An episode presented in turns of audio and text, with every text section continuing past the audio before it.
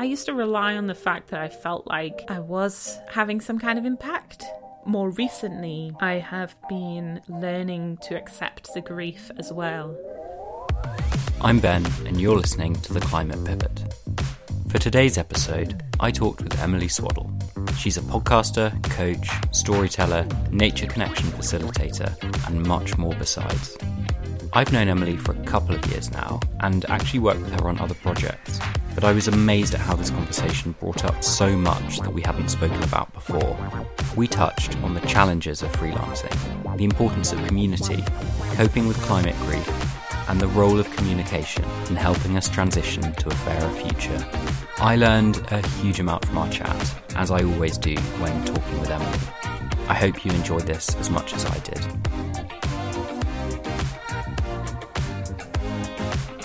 We're on these like remote recording platforms for podcasts quite a lot because we work together in other contexts. And i'm really excited to like actually ask you questions because obviously when you're colleagues and friends you often don't have the opportunity to really like follow your curiosity. Yes, you've never interrogated me before. not yet. So thank you. You're very welcome. i know you as a podcaster. That's how we met. But i know you haven't always been a podcaster and i know you're not just a podcaster. I mean who is people talk about portfolio careers, but yours is really quite diverse. What is your week or what is your year made up of? That's a really good question. I think I don't know if there's anyone in my life that knows the answer to that question. Do you know the answer to that question? I think I do. But I do want to just preface it by saying that no week for me looks the same. I started to be a freelancer in 2020 and it's now 2023. So, like, it's not like any year has ever looked the same either in my freelance life. But I will tell you what currently I am involved in, and I'll try not forget anything. So, I am currently working on three different podcast projects actually the Carbon Removal Show. It's awesome, check it out. Also, working on Happy Porch Radio, which is a podcast about the circular economy. It's interesting stuff. And Ben and I are also working on a little something something as yet unrevealed to the world about rest, which is very close to my heart. And also, in many ways, connected to this climate stuff, even though it's not there in the title. So that's my podcasting gigs. And then I also do some personal development coaching. It's quite different from everything else I do, but I really enjoy it. It, keeps me quite grounded to offer support to my coaching clients and have that regularity. And yeah, I really enjoy that. I also work with a company called Impact Forecast, who have developed a tool to help startups measure their climate impact. And I train the startups and coach them through the process of using that tool. That's a really interesting perspective because you get to see like what's coming up, what people are thinking about in terms of new ideas and innovation and that and I really like that.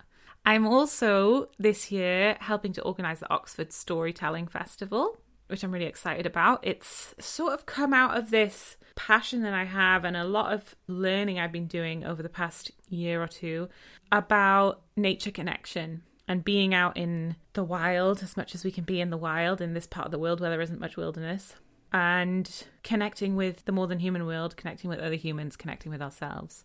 And I think that's it.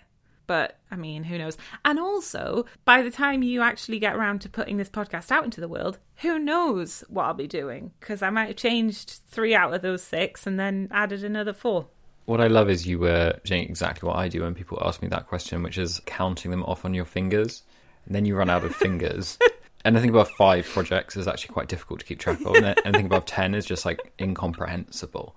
One of the reasons I wanted to start this podcast was going through kind of my late teens, early 20s. I very much realized I wasn't a scientist. And I did always have this passion for the natural world, for the environment, for activism, and yet didn't really see where I fit in it, certainly professionally, in terms of what is my role within this kind of revolution that we need. I knew I wasn't going to be engineering new energy sources. I knew I wasn't going to be solving biodiversity loss. And I went and did an English degree, which very much wasn't preparing for those sorts of things. and I know you also didn't follow a route that would necessarily lend itself to climate, maybe in a sort of surface sense. So could you talk a bit about that? Yeah, I was thinking about this. I, I think I always understood that passion for like the natural world and the earth and all she holds as a very separate thing from like academia. And in my academic life, I just kept choosing things that I enjoyed and I wanted to do. And you know, at school, I chose music and art, and and then did A levels in languages and maths. And I was like, I just love these things, and I don't know what I'm going to do with them, but that's what I'm doing. And then I went to university and did languages, and and still had this like extracurricular desire to be involved in climate things and all sorts of other things, but just never felt that it could be brought into the academic thing because I wasn't doing science or geography, earth sciences. So after I'd done my undergrad degree, I did a gap year in which I was like, I am never going back to university. I'm so glad to be done with studying. You know, I just need to be out there in the world and do things. Within three months, I was like, I think I want to do a master's. Should I? Should I apply for a master's degree?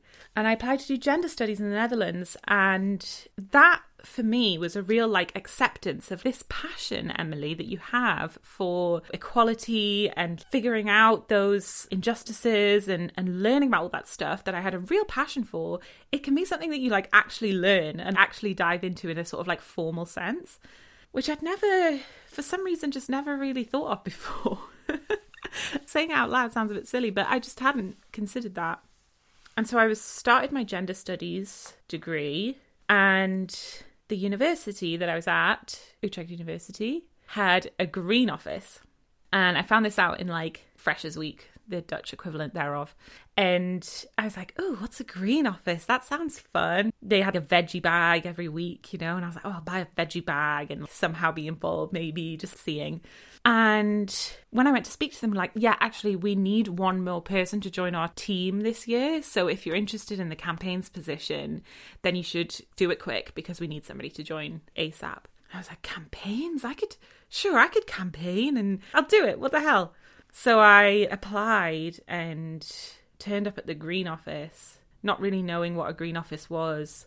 And yeah, got this mm, bit more than volunteer position at, at the university and ended up spending like two and a half years at the Green Office and learning that Green Offices are like this whole movement all over Europe. There's universities in loads of different countries that have green offices, and they're all sort of working with the university to make the whole institution more sustainable from the sort of community level of students working with staff, with catering managers and facility managers, and also every just everyone coming together to try and change the university in an impactful way.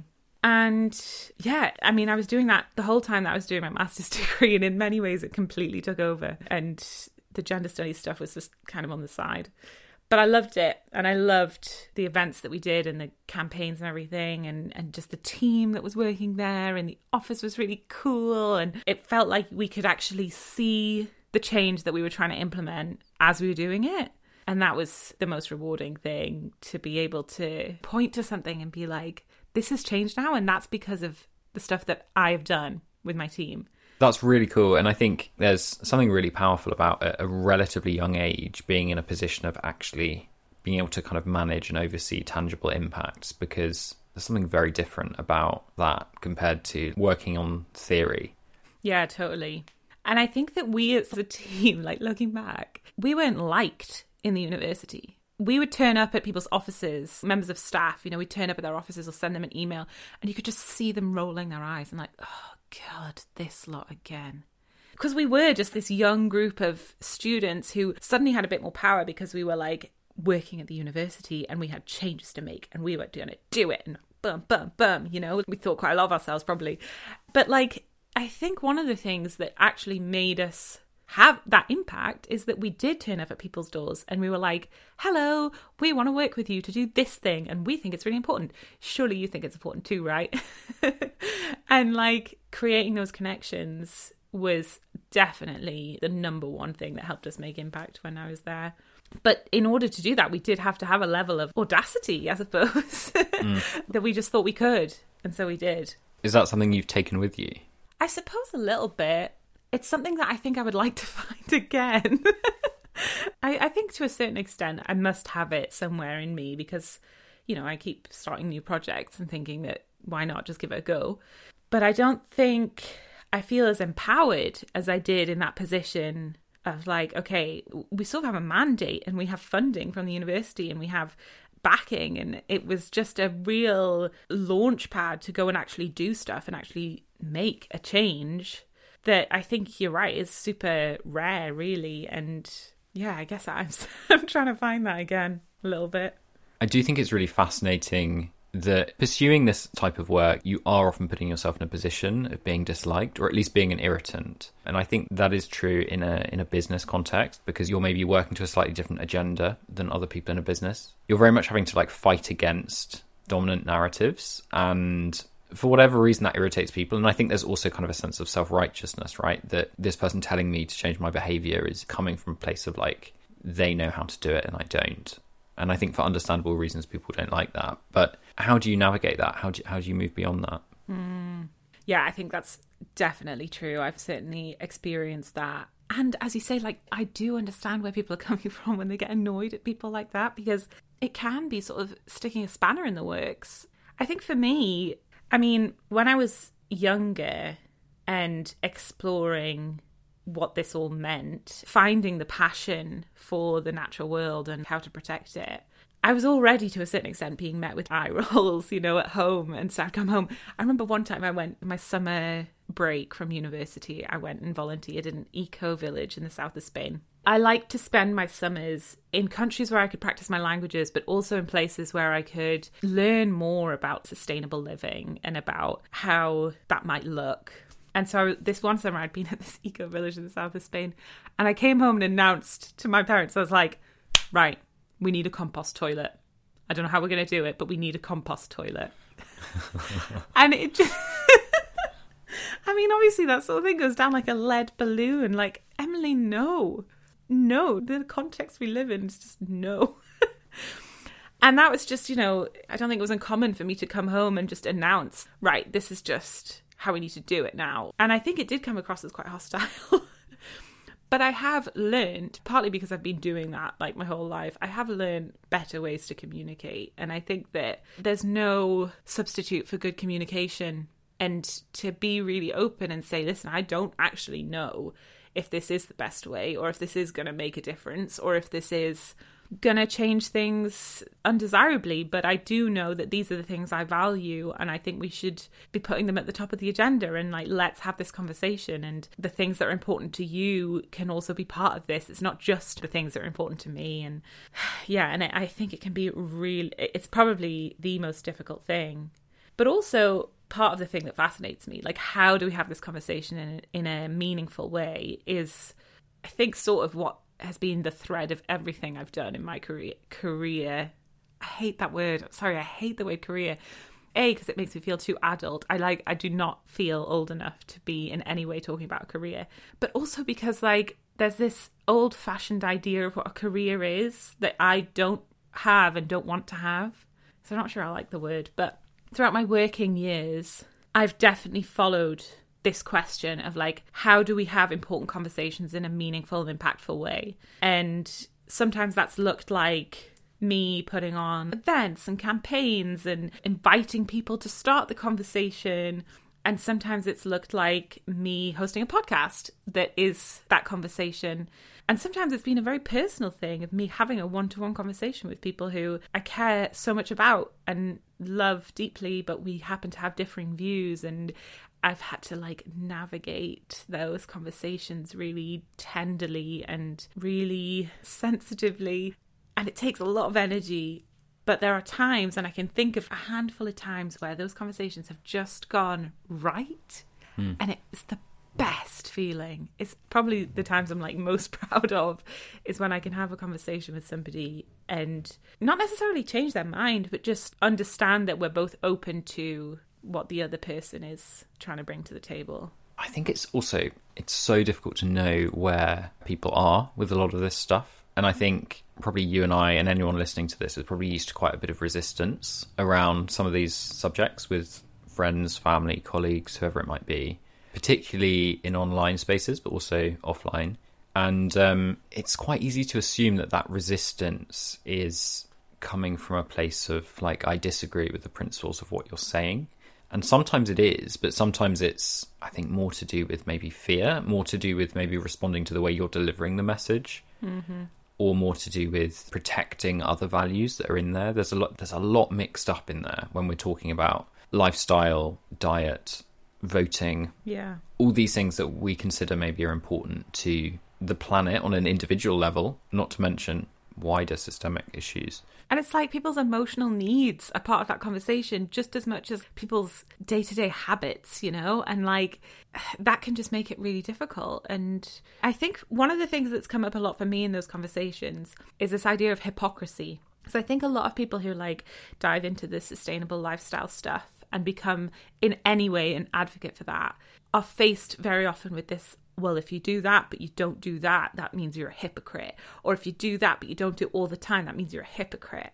And I think young Emily thought that being a hypocrite was like the worst thing in the world. I was just like, that is just awful. I can't, I can't bear being thought I was a hypocrite.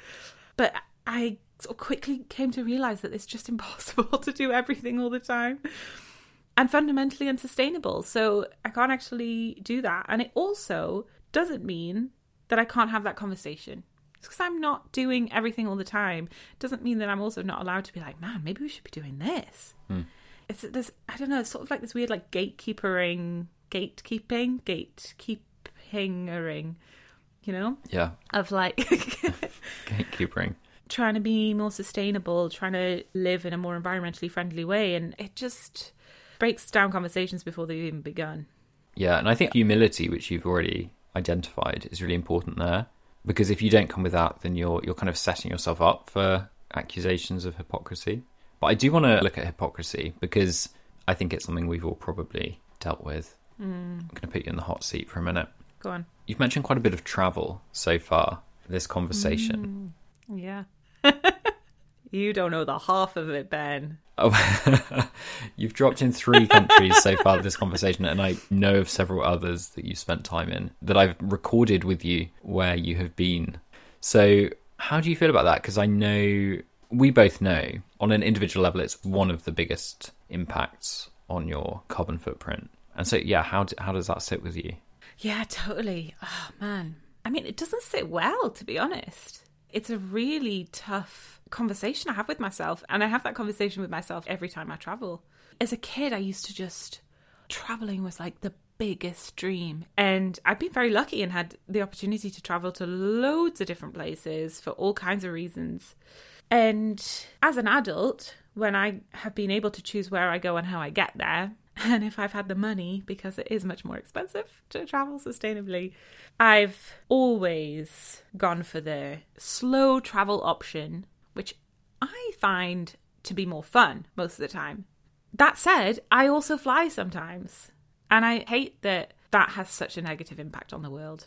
I really do. I hate that it's this really common thing that people talk about doing like once or twice a year, just like, oh, I'm going here or I'm going there or whatever. And yet it's just got such a huge negative footprint. And yeah, I mean, I still don't know what to do about that.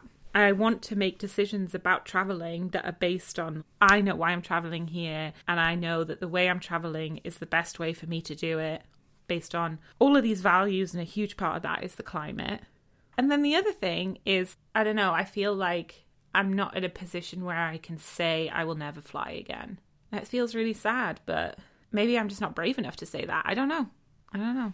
Thank you for sharing that because I think I feel like we've got used to one of the main topics of conversation being like, what are you doing this summer? You know, what are your holiday plans this year? Mm-hmm. We just really normalize this kind of conspicuous consumption when it comes to travel. And I find myself apologizing whenever I talk about going on a holiday or traveling for work or any other reason, particularly if it involves flying. Just in this really like knotty space of recognizing that I'm admitting to something quite dirty, but not really knowing what to do with it. And in a way, I feel quite good about that because I feel like in a lot of our conversations now, it's just on the table. Like it's taken as read that this is not a great thing to do. But I also feel really uncomfortable about it because I feel that it starts to create quite a lot of guilt and maybe even shame around individual behaviors. And I generally don't subscribe to an individualistic mm-hmm. take on on these things. And I also just don't love the idea of us all kind of moving around carrying that, right? Carrying that that guilt. And and then of course throw in the fact that it's an incredibly privileged thing to be doing. It just is. Yeah. Any given year, just just in the UK, fifty percent of people don't fly. Hmm. Yeah. That's one of the traps that I fall into as well. Is I look at some of the other people that I know and I'm like, yeah, but I mean, look how often they fly, and their carbon footprint must be astronomical. And maybe I could just take this one flight because at least I'm not flying that much. But then I'm like, yeah, but in the grand scheme of the world, you know, it, it, it doesn't take much for you to recognize the, the privilege involved in that. So I used to work at this company that had offices all over Europe, and we worked on climatey things, climate innovation, etc. And I used to travel a lot for work, around twice a month, sometimes three times a month. I was traveling for work.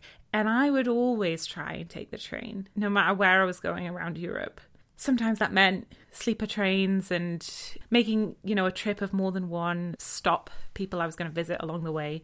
But I was always trying not to fly. And it absolutely took it out of me. I just I was completely worn out. Can you imagine like if you're traveling every other week and you're trying to take the train, you know, 8 hours every other week. It's just it's really exhausting to keep on top of everything.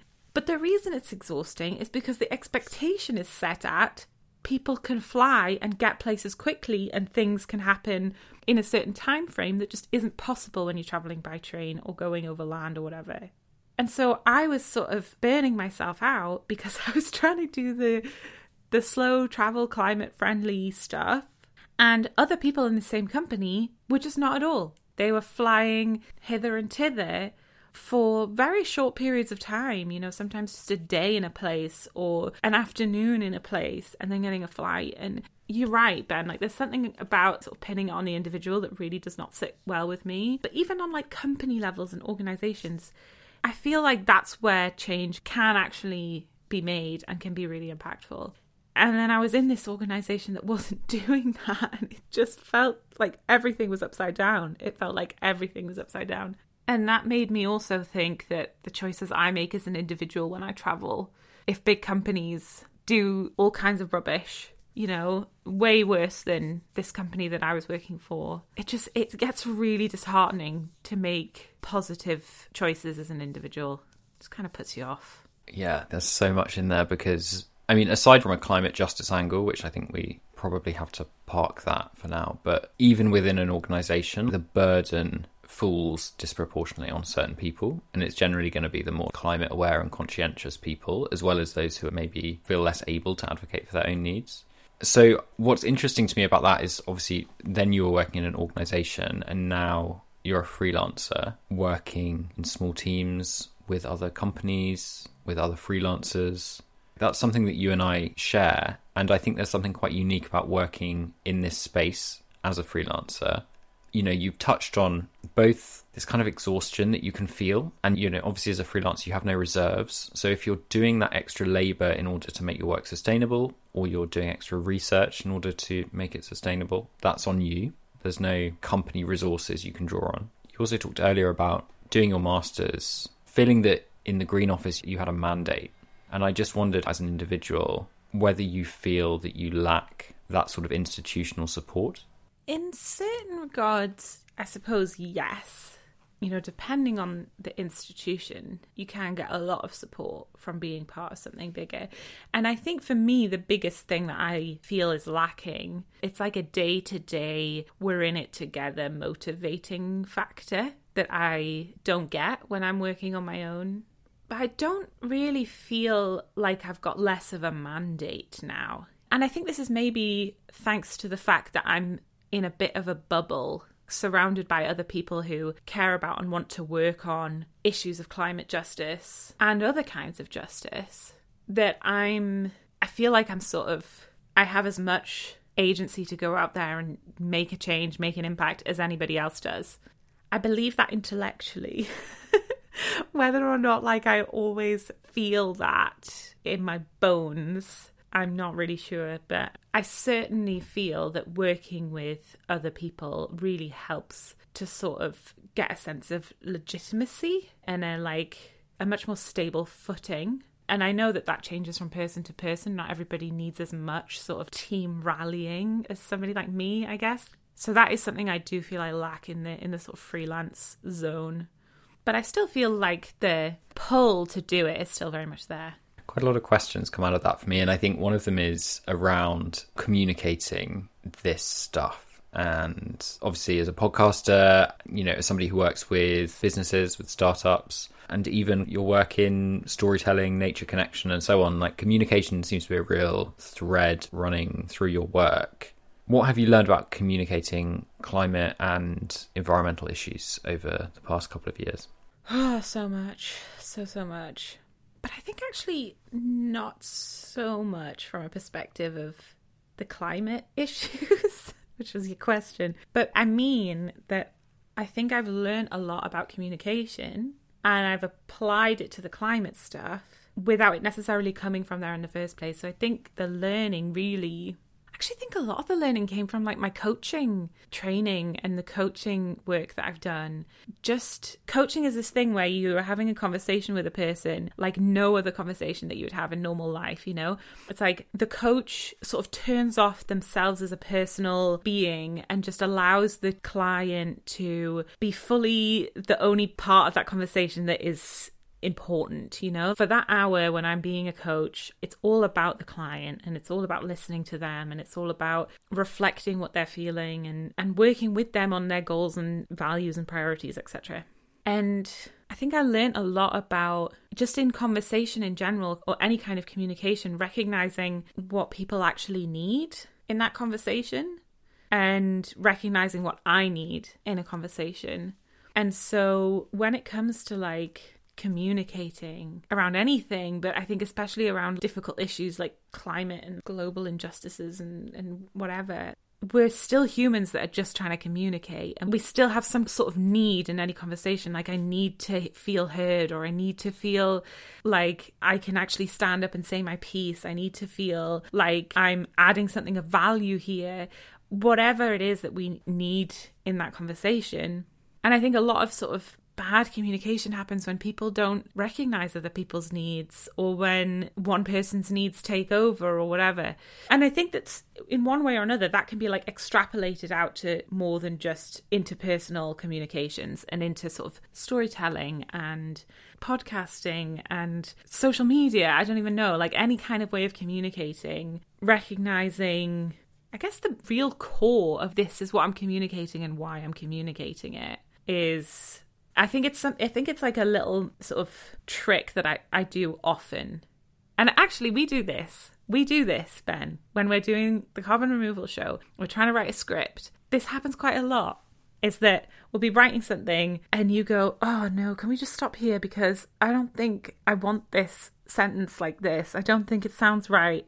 And I go, "Okay, what are we actually trying to say?" And then you go, well, we're trying to say blah, blah, blah, blah, blah, blah, blah, blah, blah, blah. And I go, okay, well, why don't we just say that? And like, just try, because I love words. I love words so much, but they can be really tricky. And if we get lost in them too much, then we're not actually using them in an effective way to say what we actually mean to say. And I maybe use too many words to say that, but there you go. I love that because I think I think you're right that the principles of communicating this stuff are the same principles of any kind of communication. What kind of comes out for me and what you've just said is firstly being mindful of what you're trying to say, but also being mindful of what other people are trying to say and why they're trying to say it. Yeah, I think it can be really difficult. And the other thing that I've learned, slash, I'm still learning, because it's really, really hard, and I think it's hard for a lot of people, and I found it's really hard for me, is boundaries. Oh man, I really wish we didn't have to be so like strict and adamant about boundaries, but I really do think we have to be. And sometimes that means just being like, this isn't the time or place for me to communicate this. This isn't the right space for me to have this conversation or advocate for this thing or whatever. And I think when I was younger, I would have thought of that as like giving up or something, but I do think it's actually a really important part of the process to know when it's not, when it's just not right to communicate. So true. And and also, you know, when you're not the person you should be communicating it or when you're not the best voice for a particular message. Totally. Obviously, you you spend quite a lot of the time talking to the public, to businesses, to. Emily spends a lot of time talking. Talking. I feel like if you had if you'd have gone back to like ten year old Emily and said to her like, so your whole life is just going to be you talking, everyone would have been like, yeah, that seems about right. that It seems, seems to fit. makes sense. Makes sense. you also you're talking with people. It's two way communication most of the time, a lot of the time. Not maybe not so much in the podcasting space, but even then, interviewing a mm. lot of people. And you've talked about how you're becoming more familiar with climate solutions, obviously through the carbon removal show, through Happy Porch Radio, and Yeah. through your work with with startups. You've had a bit of a ringside seat to new climate tech, as well as some of the science behind what's going wrong and why we need to act on it. Based on what you've learnt over the last few years, what do you think some of the big misconceptions are, or perhaps what has surprised you? It's a bit of a confession, and maybe not something I should say actually, given the work that I do. But the actual tech stuff doesn't interest me all that much. like I'm not really that interested in like the solutions. this sounds bad, but I think the thing is like where people get to with a, a solution of like this is going to save the world or this is not going to save the world or whatever. The complete picture of like the final outcome. I just don't I don't know if I care that much about that. What I care more about is how people are getting there, the thought processes that people are engaging in. What people value along the way, I think, is really, really important. And also how people are interacting with the world to get to that point. You know, like you could get to the point of having this amazing technology that's going to change the future forever. But if you've just crashed through everything to get there, I just, that feels like a bit of a failure to me. But I'm not sure that was really a question. but I, I think I started with the fact that I don't care that much about solutions because I don't really know what the misconceptions are. I think you do. Okay, mine would be that I think the average person in the global north has this idea that this is kind of under control and like governments uh, governments will, will get there and they're doing what they need to do and that we've got these international processes that are getting us towards where we need to be and that maybe we're a bit behind but Yeah. broadly things are things are on track Yeah. Okay, I think a lot of people believe that tech is the answer. I think a lot of people believe that we're just going to invent a thing or that something is in the works already and it's just not quite ready yet, and that's going to be the answer to saving the world. And I don't agree with that. First of all, I think there's a lot of technology out there that's already been invented, that's already sort of ready to go, and we're not using it to its fullest capacity for reasons beyond the tech itself. And second of all, and I, I think, you know, my point about not really caring about the tech solution in the end is that I don't think that's the real answer. I think that the real answer is far bigger than that. There's, there's whole systems that are set up in ways that are ultimately detrimental or destructive. And I think that it's going to take a lot more than like, oh, there's just this this tech solution or there's an app, you know? there's a there's a machine, there's an app, this is what's going to save us. I just don't think that's I don't think that's going to be the case and yeah, sometimes I feel that a bit when I'm doing the work with the startups. You know, I run these workshops and it, it can be like one workshop after another. I just see the sort of different versions of similar ideas that come through and the passion in the people that are making these things happen is really inspiring. But I I don't believe that one or two or even like a hundred pieces of new tech are gonna change very much at all. That's interesting. And I, I guess I kind of wonder, like, the degree to which you believe that, or the degree to which that is like a fear that you're expressing. Do you really think hmm. that, for instance, green energy and carbon removal and improved hmm. forms of agriculture are really not going to help us? Yeah, I mean, I think they are going to help us. And maybe the point is more that they can't do anything in isolation. You mm-hmm. know, that any new technology or technique or approach can only make a big change if it's backed by other kinds of change like policy change or lifestyle change or you know systemic things that need to change that use that technology and we actually say this quite a lot in the carbon removal show that like the actual techniques we talk about, they're tools. They're not the answer. It's not just, oh, look, you can suck carbon dioxide out of the atmosphere. Well, we've won, we've done it. This is just part of a much bigger thing. And so I wish, like, I think, I, I really wish that somebody could just invent something and it could just be like readily available and, and could just change the world. I, I mean, oh, God, that would just make me sleep so much easier. But it takes more than just inventing the thing, I think is what I mean, you know, because mm-hmm. Green energy and stuff is, is super important and really impactful when it's used and available widely. And also, that's only solving like a, a, a tiny slither of the pie, right? Like there's there's yeah. many other things around it. So, well, I think I think what you're sort of alluding to there, and where I think where I sit with it is that this tech can solve isolated issues. It can improve our atmospheric CO2. It can mitigate biodiversity loss, so on, so on.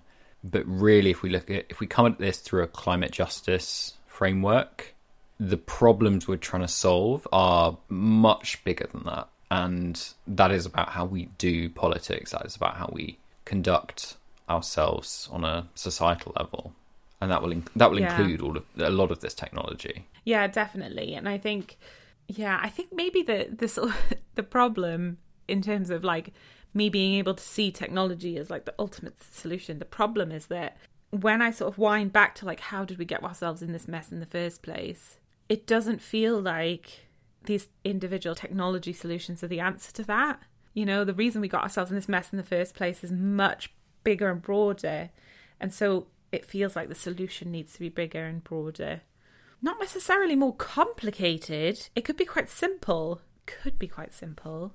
But it it has to be like big. I don't have the answer. I'm just saying, you know, if anyone has something simple but big. Yeah, do write in. Do write in if you do. We'd love to know how you're going to save the world.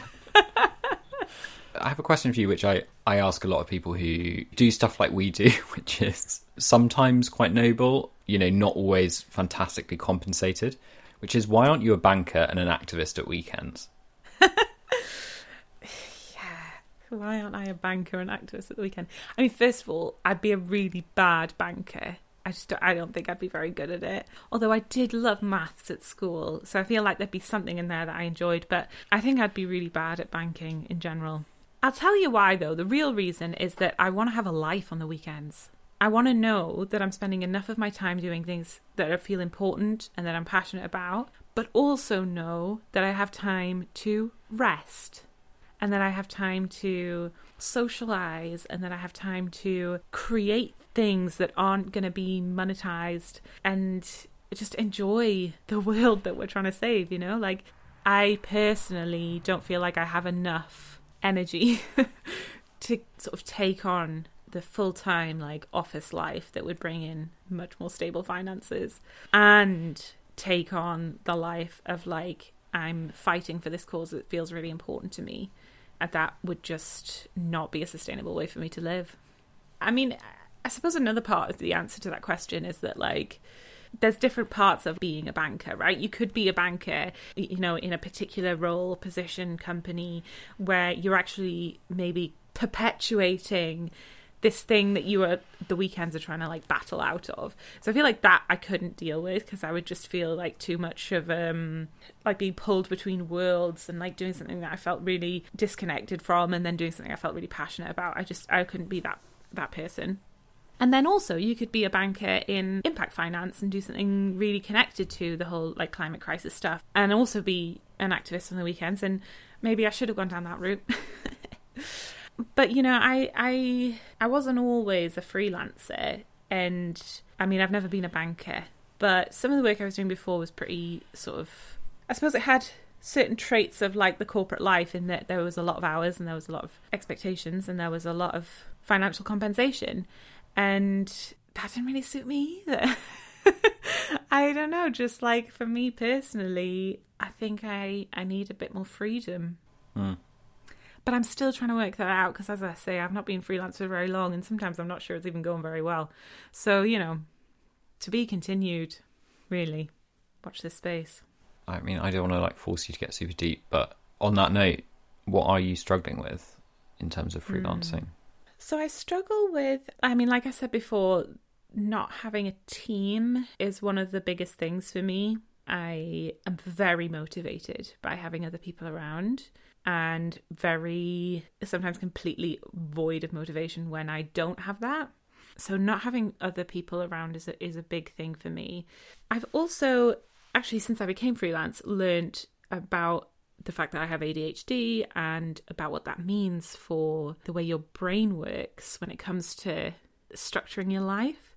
I mean, as I learn more and more about ADHD, it does just really feel like a whole bag of contradictions thrown in the air. Like it's just everything just contradicts itself.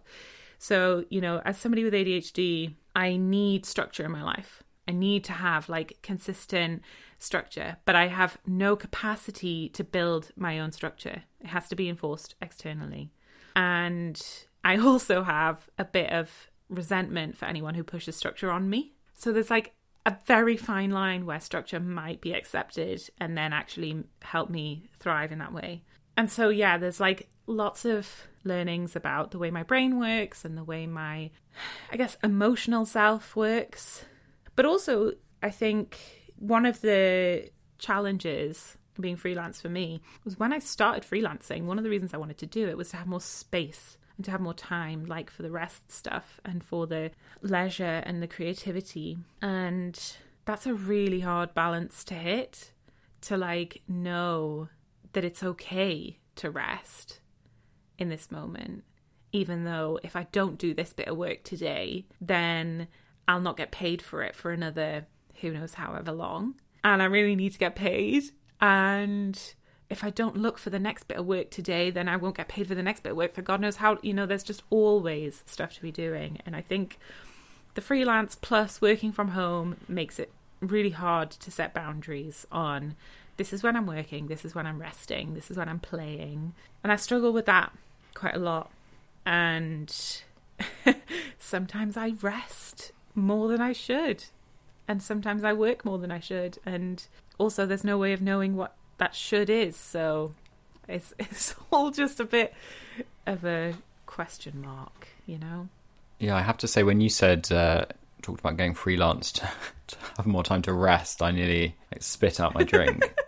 I think we're sold this this idea. It's, it's very much like an Instagram narrative of freelancing, mm. which is sort of like cozy interiors and stationary sets and big mugs of coffee and all of that, which like just doesn't really. I don't I don't know anyone who has that kind of freelancing lifestyle apart from people from extreme generational wealth or who are just very successful. But certainly starting out, I just don't see how that's achievable. Yeah, totally. totally. Yeah. And I think maybe it says something about like where I was at when I came into the freelance world that I was like, I just need to rest.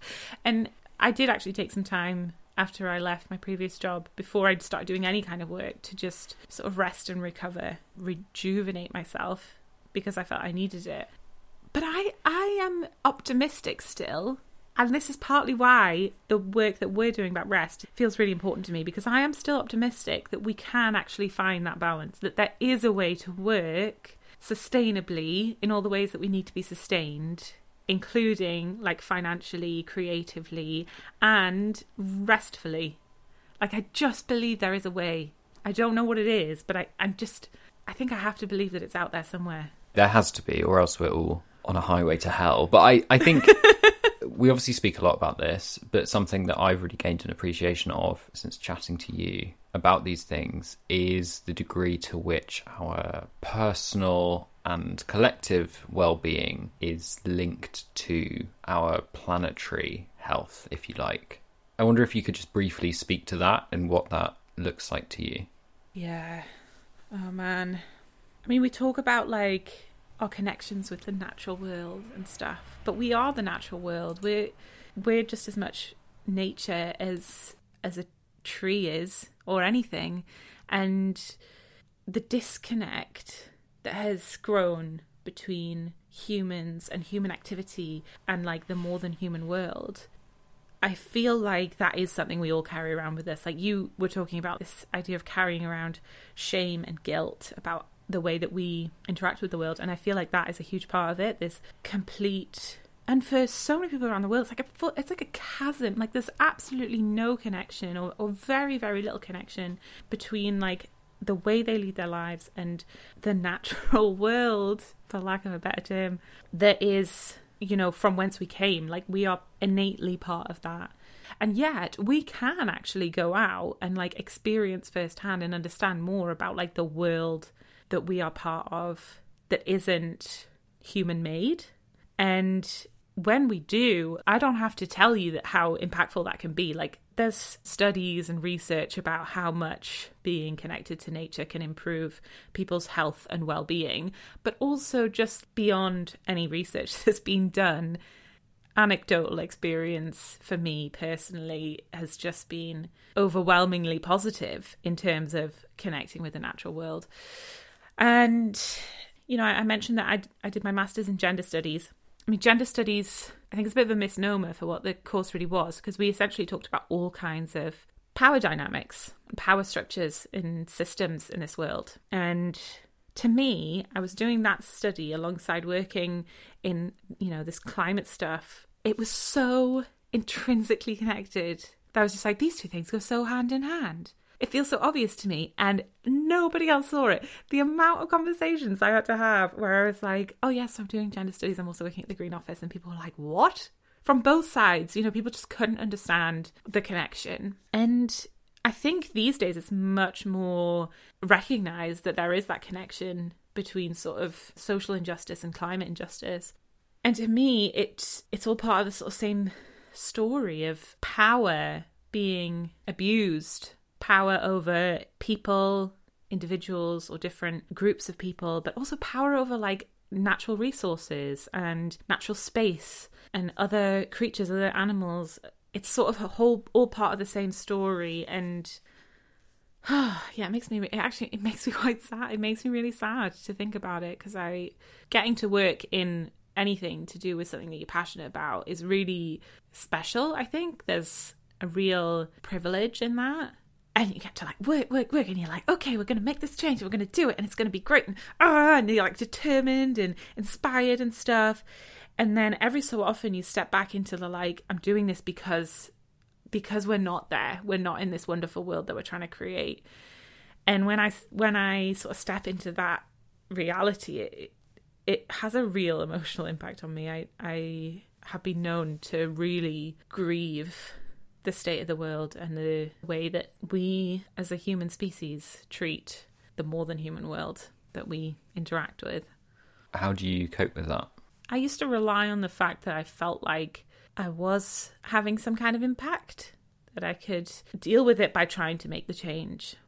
More recently, I have been learning to accept the grief as well, to acknowledge that change is really hard. Change of any kind is really hard, and change of this magnitude is really, really difficult. And that actually everything that we're sort of fighting against is, I mean, terrifying and heartbreaking, and and to acknowledge those emotions as they come up and actually find spaces where they can be held and where other people can express themselves as well. Yeah, connection with people who feel the same way, I think, is really important and sometimes I like bring it up, even in places where it's maybe not all that expected. You know, like I'm just thinking of one example, like when we had, I think it was an early meeting about season two of the carbon removal show, and I had just had like a huge weekend in the wild dealing with this exact kind of thing, and I'd been really connected to it, and and then I just felt that we were sitting down for this meeting about carbon removal, and we were sort of all on this page of like we want to take action here and let's fight against the climate crisis but we were just like you know behind computer screens and there was something really disconnected about it. And i remember saying and you you might remember the moment as well ben when i was like guys i just really think that we should acknowledge for a minute like mother earth and like this is what we're doing it for. And i i got quite emotional and i actually think that I'm kind of glad I did, you know, that that was what was real for me in that moment and that felt important to bring into what we were doing and I think it's important to bring into everything that we do, really. Yeah, I value those moments. I think that they're, they're not always easy. Oh yeah, so vulnerable. as with any sort of like bringing your whole self to a moment, it, it can be really hard and really harsh, and you can have a bit of like a vulnerability hangover from it that lasts for a long time. But um, I do think it's it's really valuable when it when it can happen. Mm. I think something that you've alluded to quite a bit has been an uneasy tension. On the one hand, working against something that is very much the product of capitalism. I mean, we've spoken about how both our personal and collective well-being challenges and planetary issues are connected to extractive, exploitative capitalism. And also perhaps how that sort of grind culture, productivity culture works against us having those honest moments of connection around our work. You know, that moment of vulnerability that you shared, it's difficult to find the space for it when we're kind of accountable for every minute we spend. But how do you sit with that tension that you are very much working against some of the effects of capitalism, but working by necessity within it? Mm. Just to pick up on something you said about finding the time and space for those moments, it's also like finding the receptive people to share that with. You know, I feel really lucky that I was in a team. I'm still in that team, but in that moment, the team that I was in front of, I knew I could say, This feels important and I'm going to be a bit emotional right now without it having too many negative repercussions. But that's not true for everything, and it's not true all the time for everyone. And, you know, that is sort of part of the culture as well, right? That the way we interact with each other as colleagues and the way that we interact with each other in like professional environments whatever is part of this capitalist culture. And you know i think it has a spectrum. You can find instances of real tenderness and empathy but also there's a lot of harsh working environments out there. But your question was how does it sit with me to be a part of this but also fighting against it? I mean it doesn't sit easy with me. I'm a daydreamer. I daydream quite a lot. And sometimes i daydream about like starting afresh and just having the opportunity to not be part of all the things that feel restrictive and heavy and oppressive in the world. But at the same time, I think lots of people are always fighting against the thing that they're within. You know, whether that's capitalism or like the patriarchy or whatever system it is that we're a part of and that if you're brought up in a certain system, then it's actually a part of you as well. It's not just that we're in it, it's that we are of it. And we're also trying to fight against it. And I think that, yeah, that just seems to be a sort of a standard operating procedure for, for how to get through the world. As much as it isn't easy and, and takes so much energy and perseverance. And I actually think that the thing that can support all of us in those things is community, like recognizing that we are all doing the same thing and that sometimes it's not gonna be possible. You know, on certain days, certain weeks, months, whatever, you're gonna be like, I just can't do it. I just cannot fight the fight today. I just can't fight the fight this year because I've got other things to tend to within myself or around myself or whatever. And if you're doing that on your own, it feels like a betrayal of the goals you've set for yourself or like your ambitions or whatever, even your belief system. And, and you like push against it. I have to keep fighting the fight. But I think as soon as you recognize a community and how the fight is being fought collectively, then it becomes easier to, to sort of say, okay, I don't have to necessarily be right on the front lines right now because other people are doing amazing work. And there are so many people doing amazing work that to connect with that and connect with the people that you're individually working with is the thing that for me certainly keeps bringing a renewed sense of strength. That was beautiful. Thanks, Ben. So, where would you say you are today on your climate journey and where are you heading? Hmm.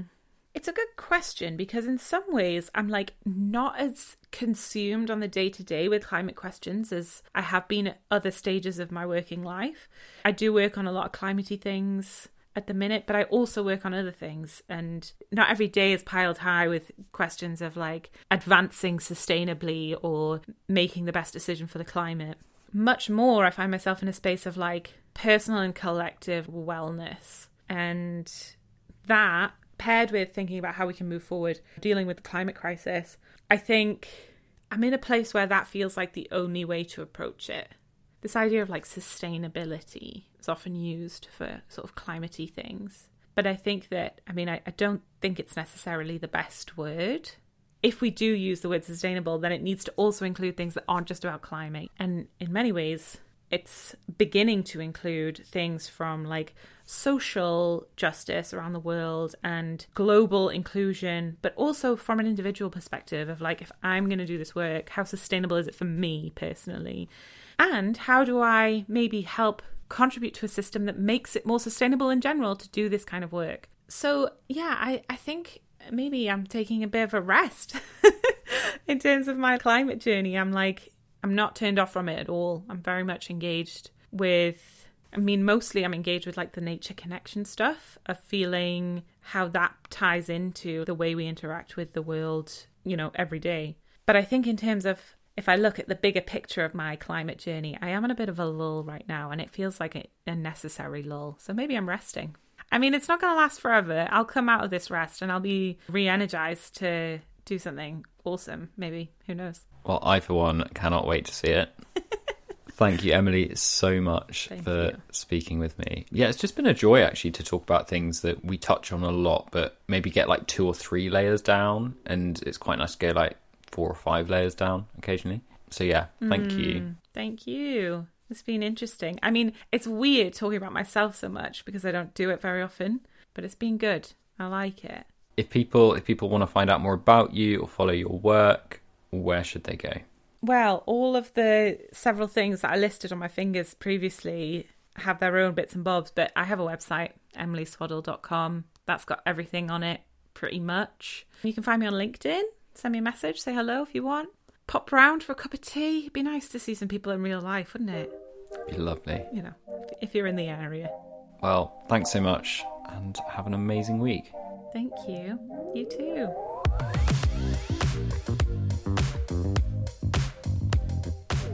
Thanks so much for listening to the Climate Pivot. If you've enjoyed the show and found it useful, I could ask you to leave it a five star review, subscribe, or donate to the coffee link in this episode's show notes. But if I'm honest, there's one thing I'd really love for you to do.